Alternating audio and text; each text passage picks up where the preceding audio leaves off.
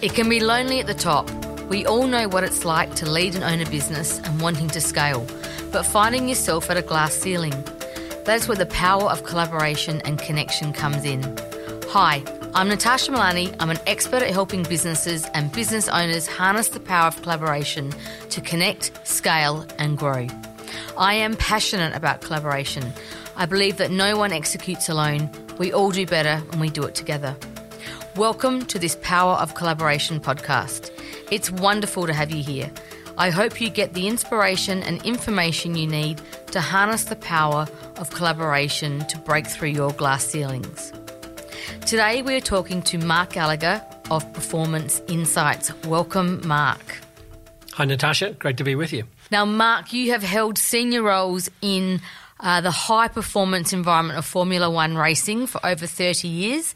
And today you're an author, broadcaster, and industry analyst who continues to work with drivers and teams at the forefront of this global and very exciting sport. Yeah, it's been a it's been quite a ride. Um, very enjoyable industry to be involved in, and great to know that we're going to be talking about collaboration because success in Formula One is all about collaboration between great organisations and teamwork between uh, formidable groups of people. So, looking forward to having this chat. I'm really actually my only nervous element about today's conversation is I can keep us to time because there's so much content here to cover.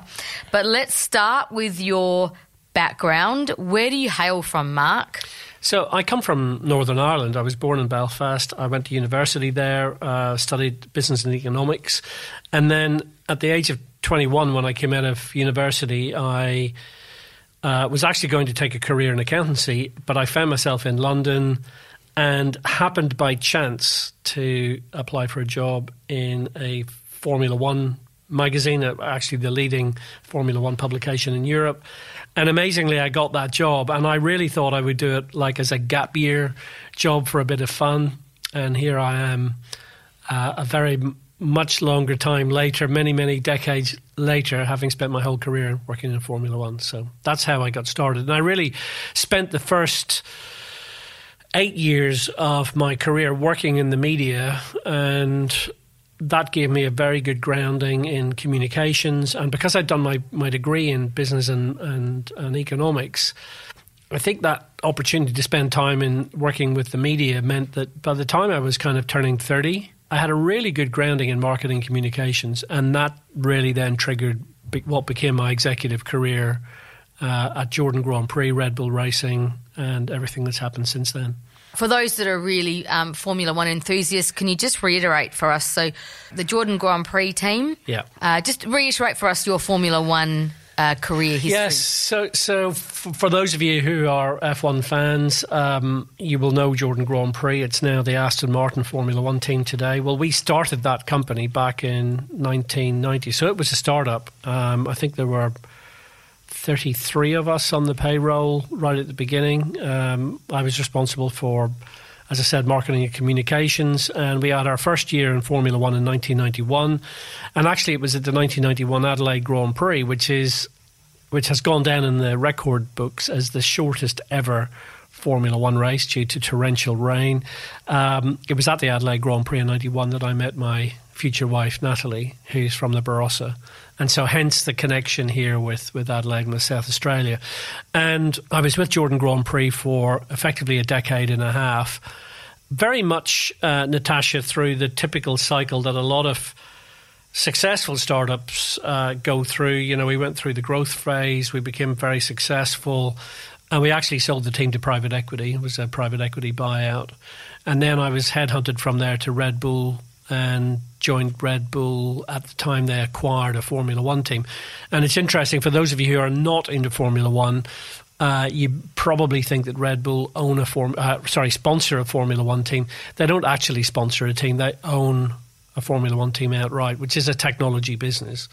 And I was on the in at the foundation of Red Bull Racing, and then I finished my executive career as uh, managing director of a company which again the Formula One fans will recognise, a company called Cosworth, which actually, after Ferrari, is the second most successful engine manufacturer in Formula One history, and I ran the Cosworth Formula One business up until 2012. So, so that, those were my three.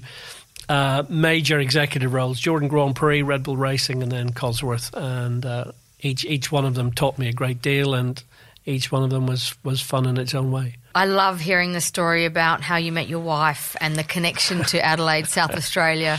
I want to delve into the technology business that you described Formula One in a little bit more detail. But can you just share with us what you're doing now? So, as a result of uh, actually what you're passionate about, Natasha, collaboration. So, one of the things about collaboration is that is uh, the degree to which we as business people are curious to find out what other people are doing. How can we work together? How can we learn? And that actually very much triggered what I do now because when I had executive roles in Formula One, I started to be asked by companies to come and talk to them about what can we learn from Formula One. So initially, I would be asked to talk about leadership or teamwork. And then after a while, people would ask me quite specific topics. Can you come and talk to us about what the way in which Formula One has embraced digital transformation? Or can you come and talk to us about the fact that Formula One is a, is a highly innovative place? So, how do you drive an innovation mindset in a Formula One team? Um, so, really, since 2012, I've turned all of those requests that I used to get into a business, and I I just talk to companies all over the world about what they can learn from Formula One as a as a business, and it's really intriguing, Natasha, because in any given week, I can find myself talking to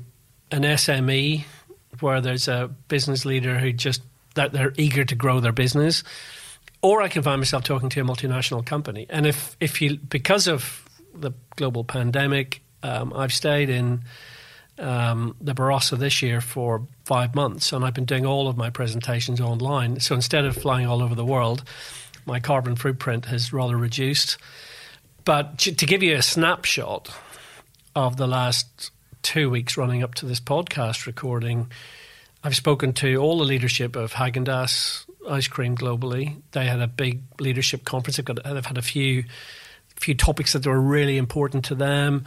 Um, I've talked to Microsoft uh, in Europe. I've talked to a couple of major technology companies. And in fact, tomorrow I have an event with a company called KX, which is KX is um, a data analytics company.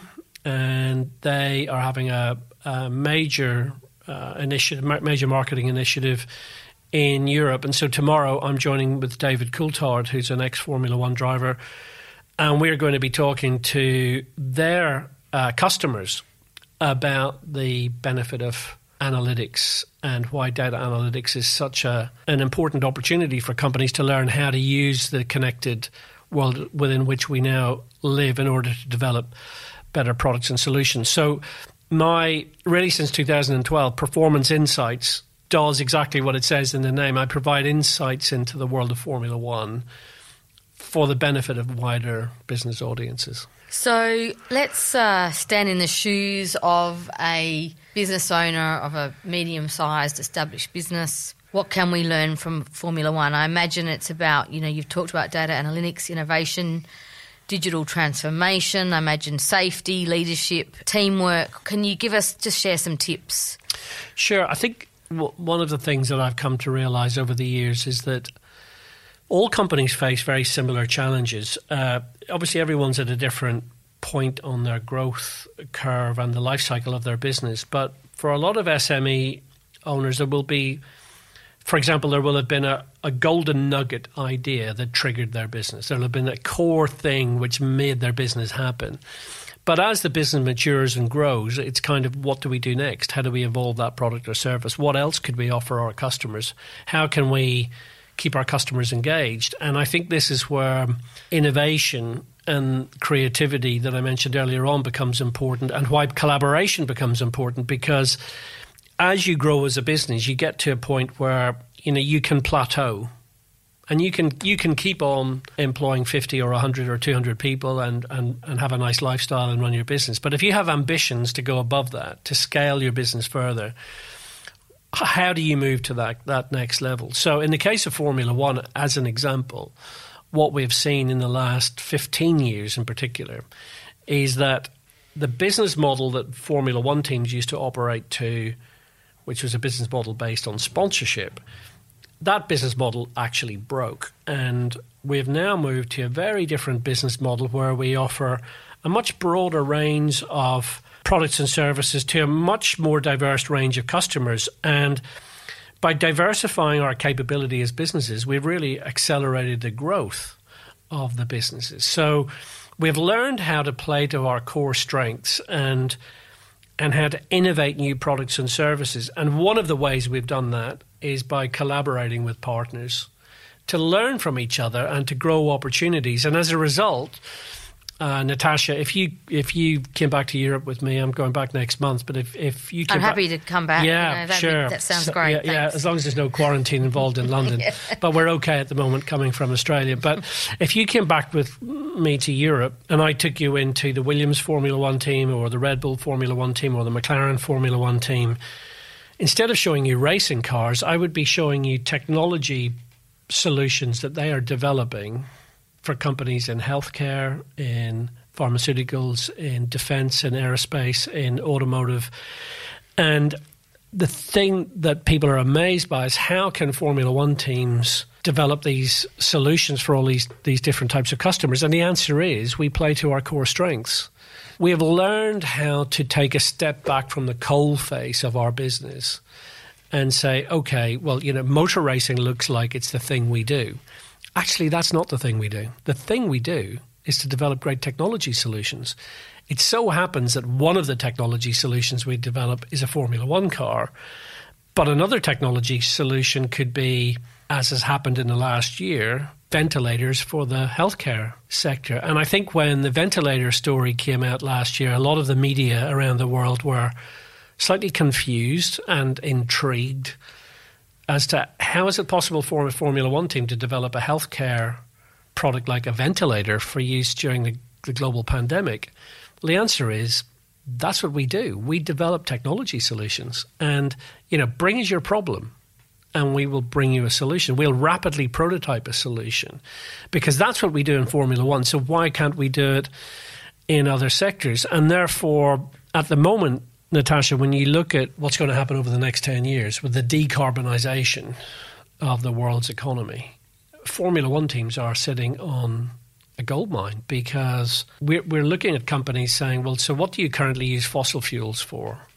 Because we can perhaps help you to develop energy efficiency solutions or to move away from using fossil fuels or so we look at we look at all of these challenges as an opportunity because actually thanks to collaboration when you go out there into the big wide world, you usually find that someone has already found a solution somewhere. It's just a question of integrating all of those ideas to come up with new added value products and services that you can bring to market. So, in many respects, I, am passionate about Formula One today. Quite frankly, not because of the car racing. It, I'm passionate about it because of what the businesses are doing Monday to Friday, 52 weeks of the year, innovating great products. So let's delve into collaboration. This podcast is entitled The Power of Collaboration. You said, bring us your problem. Can you sh- just delve into some more case studies around where you've seen collaboration in different industries through Formula One? A good example is in Formula One today, we, we have reduced our use of gasoline by about 50% over the last 10 years, and yet we have the same performance. So if if you take something like the amount of energy that your company currently utilizes, and we can show you a way to reduce your energy consumption by 50% and yet have the same output, there's an amazing there's an amazing outcome. People are immediately interested. It's going to save me money. It's going to reduce my carbon footprint. It's going to help my carbon decarbonization etc. Now, if you talk to Honda, so Honda is a company that I have had a good fortune to work with during my career. So when Honda were faced with reducing fuel consumption in their Formula One team by Formula One engine by up to 50%. They actually collaborated internally with another division. And the division they collaborated with was the bit of Honda that designs and develops jet airplanes. Not many people know that Honda is a jet aircraft manufacturer, but they make they make turbos t- turbines for for jet aircraft. And by taking the engineers from the the jet engine division and bringing them into the Formula One program, the engineers from the jet engine division were able to show the Formula One team how to develop a much smaller, much more efficient type of turbocharger, which can produce a huge amount of electrical power, which charges the electrical battery in our cars and means that our car is a fully hybrid uh, vehicle. So, without going into all the nitty gritty of the technology, simply by Honda reaching out to one group of technicians in a completely disparate part of their business. You know, by re- reaching out to the guys and girls working in in aerospace technology, they were able to learn from them and import that idea into the development of the engines that we use in, in Formula One. So that's one example. But if I broaden it out to, to think of another case study, and again, I'm, I'm, sorry to bore you with stories of energy efficiency, but it is a big topic, of course, for the world at the minute. Um, the Williams Formula One team was approached by uh, a supermarket chain in the United Kingdom called Sainsbury's. Sainsbury's have 1,400 supermarkets in the UK, so they're a big, major player. And the chief executive of Sainsbury's told Frank Williams, who owns the Williams F1 team, that his biggest problem is the amount of energy that they use as supermarkets. And uh, here's a statistic to think about. So the supermarkets in the UK, when added together, use 1% of the UK's, UK's entire electricity consumption. So they're mm. pretty heavy consumers. And the single biggest source of consumption is frozen and chilled food. Because to freeze and chill all those food products in supermarkets, they use a vast amount of electricity.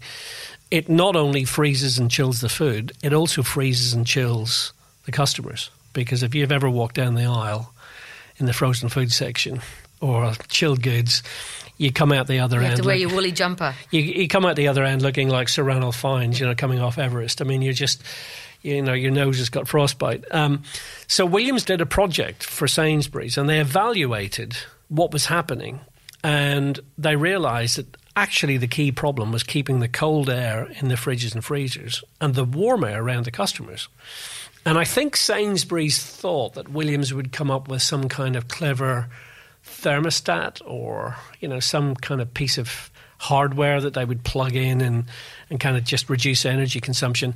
What actually happened, Natasha, was that the Williams aerodynamicists, so these are the guys and girls who design the wings for Formula One cars, the aerodynamicists went to work on airflow and they figured out how to keep the cold airflow in the fridges and freezers and the warm airflow around the customers. And they developed a very simple aerodynamic device which can be retrofitted to fridges and freezers. And that device has reduced Sainsbury's energy consumption by 20%. Wow. Now, the, here's the punchline because I know that next to collaboration, scalability of businesses is really important to you, mm-hmm, Natasha. Mm-hmm. So when Williams developed that product for Sainsbury's, Williams owned the IP. And they were then able to take that IP and offer it to all the other supermarket chains worldwide and they have now had orders for 45,000 of these retrofitted devices. And Walmart and other major chains like Aldi and Lidl have acquired that technology. Now, there's an example of collaboration. So you have a supermarket brings a Formula One team a problem, and the problem is developed by perhaps the people who you would least think would work on a supermarket project, which is Formula One aerodynamicists, but they bring their know how and their capability to bear on someone else's problem and they develop a solution. And I love that kind of case study because it shows the power of collaboration. It also shows the power of diversity of thinking. So you get diverse groups of people applying their their know-how to a problem. And actually the more diversity of thought you bring to the problem, the more likely you are to get solutions to it. So I think we all suffer from from getting a tunnel vision. In any business. And you know, even in Formula One, we, we have the same thing where people get so entrenched in their ways of thinking. So the the benefit of collaboration is that once you throw off those shackles and you start looking outside your business, how can we work together? How can I learn from that company down the road who's doing something that might not necessarily be directly related to my business, but we have that opportunity to network and to talk to other business leaders. And, and so when you've invited me to speak on the podcast and explain to me about uh, South Australian leaders, I mean, to me, this is kind of music to my ears because this is exactly what drives the success within my industry. Thank you, Mark. Thanks for those kind words. I do hope that Drake's, Romeo's, Chapley's, etc., from the Foodland group are listening to that story. I do get very cold sometimes walking down my uh, supermarket aisle locally. Um, I love this, um, you know, as you said, throw off the shackles. You could use vulnerability and people's openness to collaborating with competitors. Co-opetition is is a word I banter around a bit. You talked about the problem of energy. Mm. Can you just, um, out of interest, are there any other problems you've seen solved? I like knowing that the world's problems are being solved by smart people collaborating. Yeah. Can you share what other problems are we solving out there? Yeah, I mean, interesting. I mean, if I, will give you a couple of a couple of other examples. One was a project that McLaren, the McLaren Formula One team, have done with Birmingham Children's Hospital. Now, McLaren. Uh, as a company, have focused on a couple of specific areas for their diversification. And one of the areas they've focused on is data acquisition and data analytics. So, literally putting sensors on something, gathering data, and then doing something useful with that information.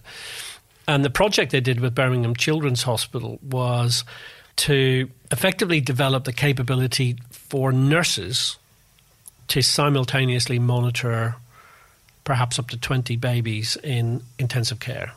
So, old style, the nurse has to visit each baby and every 10 or 15 minutes has to visit each child in its intensive care bed and make a note of all the, the figures and decide where you are with medication and all of the all of the other fine points of of um, pediatric uh, intensive care medication. What McLaren did was to show that they could simultaneously monitor all of these children and to to build a system, a telemetry system, that means that you could sit at a workstation and you could actually monitor how all these children are being cared for real time.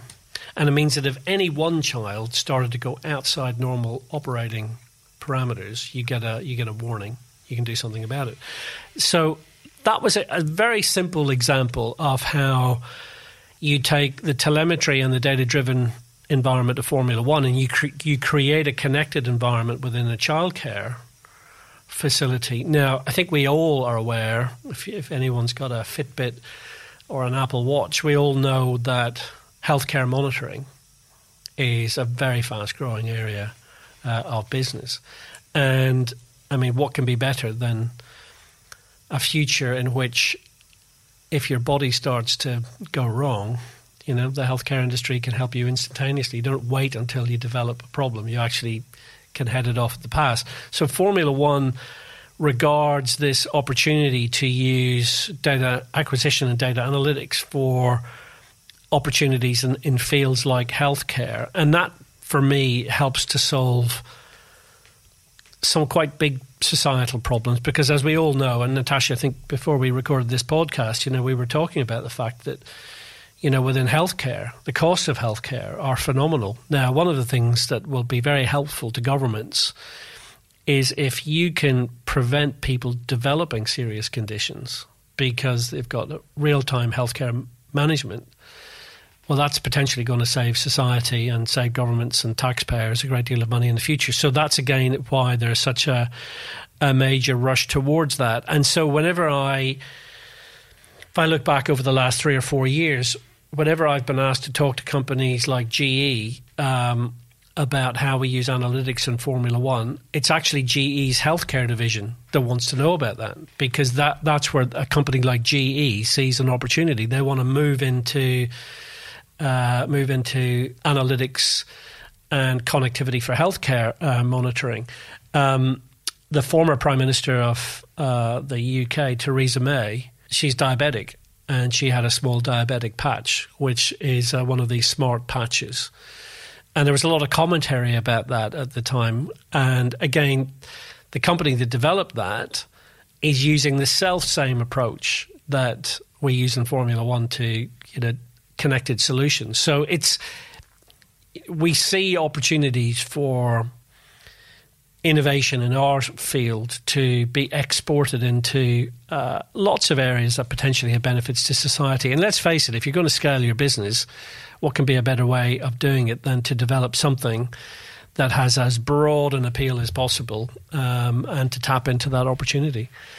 So, just linking back to South Australia now. So, a big thanks to Natalie for being uh, taking your eye. It wasn't. Can I just interrupt, Natasha, and, t- and tell you that there was a major influence on that weekend that I met my wife in '91, and that is that she came to the Grand Prix with me, and on the first morning we were having uh, coffee and and. Uh, a bite to eat uh, at the team facility in the paddock. And she leant across the table and she said to me, she said, that guy sitting on the table next to us looks just like Michael Hutchence. And I said, that's because it is Michael Hutchence. Actually, the whole of INXS are our guests for the weekend. And she, I think, nearly fell off her chair. And, and I tell you that because when I met her parents for the first time, I always remember her younger sister opening the front door. And the very first words her sister ever said to me were, do you really know Michael Hutchence? so that obviously had a big effect on on the whole family. So I have um, I have the late Michael Hutchence to to say thank you to for uh, impressing. I think he probably impressed my wife a lot more than I did at the time. But anyway, she ended up marrying me. So uh, what a great story. Well, I mean, who doesn't love INXS? My my claim to fame is I sat with the Farriss brothers at a Port Power football match when they sang "Never Tear Us Apart" on the Oval, and I still that's my still my favourite Facebook post um, and my favourite moment. That so, was your moment of, of yeah, rock, rock yeah, star glory. INXS, yeah. a, a, a, legend. So, but um, she married you, not yeah. Michael. Yeah. And as I said in my podcast last um, month with Louise Rowe, I love uncovering secrets in Adelaide, and I think you're a great gem of a secret that we've got here, and I can't wait for more people to know that you're based here in Adelaide and that you've got this wealth of knowledge and, and connections to bring to business here. So, what is the opportunity that you see for South Australians? Well, the, th- the first thing that uh, really resonates for me, spending a bit of time here in South Australia, is that I come from a corner of the UK which has a very similar population. So, Northern Ireland has a population of almost identical to South Australia. And Northern Ireland punches way above its weight. And it punches way above its weight because we have this very close business network. And there is a saying back home in Northern Ireland that if you can if you can make it in Northern Ireland, you can make it anywhere because it's a it's a small, highly competitive market. We say that here about Adelaide. Yeah, actually. well, there you go. Yeah, so same, you same. know, it's, it's a mm. small, highly competitive market. If you can make a million in Northern Ireland, you'll make a billion, you know, around the world. Um, and it is a very closed network, and very much like South Australia, one of the things that I've noticed, and this will come as no surprise to any of you, is that everyone knows everyone here. I mean, this is a it's a small it's a it's a small business community. You know, we're all supposed to be what two or three steps removed. I think everyone here is probably one step uh, removed, and probably thanks to you, Natasha, even closer than that. So, so there's actually a huge opportunity in South Australia for people to to innovate. And um, I was reading last night uh, a quote from the late Colin Chapman. Ch- Colin founded the Lotus Car Company and um, had a very famous career, slightly infamous at the end of his career because he was also caught up in the DeLorean. He produced the chassis for the DeLorean car, which um, Back to the Future fans will will remember very well. But Colin invented this uh, word. He said, "To innovate, you have to imaginate." Yeah, great word. and um, and he was a real innovator, and it was all about using your imagination. Where could we go to next? What what else could we do? And when I meet people in industries that, for example, have been quite traditional. So if you take the wine industry, I mean, naturally, because I live in the Barossa, I meet lots of people in the wine industry. And I, having you know lived my life in Europe, I know the popularity of Australian wines in Europe. I mean, Australian wines are incredibly popular, and I see I see lots of opportunity to to take the blinkers off and to think about new ways to market products, to offer customers the opportunity to acquire your products, to provide services, to you know, if you think about the growth of subscription based services, where you know, if you look at Netflix, um, you know, there's there's the famous story about the growth of Netflix at the same time as blockbusters went went under. You know, the very notion of paying a small fee each month for which you have access to this catalogue of of entertainment. I mean, you know, all of my family, all of my friends, all of my extended family, all seem to now be subscribers to Netflix. So, and actually, if you look at it, it's a beautifully simple model, and I think across so many other uh, industries there are opportunities to to innovate. So when I look at South Australia. I, I think to myself, there's there's clearly a lot of talent here people are ambitious. Uh, they like making money. That's not a dirty word. That's good. You know, we all want to. We all want to be successful. You've got a very highly educated population, fantastic working environment, literally great a great environment here, and living environment, a great, mm. absolutely, fa- you know, world class living environment here.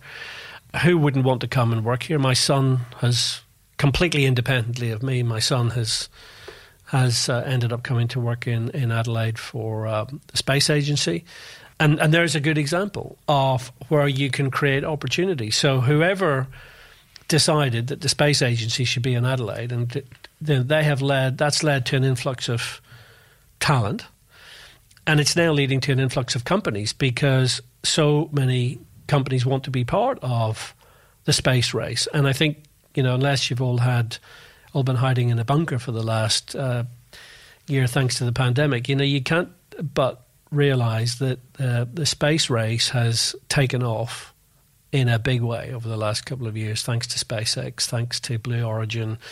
There is a vast opportunity in the space industry, and that's located here. You know, let, let's be completely clear that's in Adelaide. And there are huge opportunities for people who have the ambition to get involved. And you don't need to be excuse the pun, a rocket scientist to get mm-hmm. involved in the space uh, industry. You just have to be interested in developing innovative engineering solutions, and and so I see South Australia as having. Um, uh, huge opportunities in front of it. And I think the kind of activity that, that you lead, Natasha, in terms of bringing people together and encouraging network and, and collaboration and innovation we just need to supercharge that. That just we just need more of that.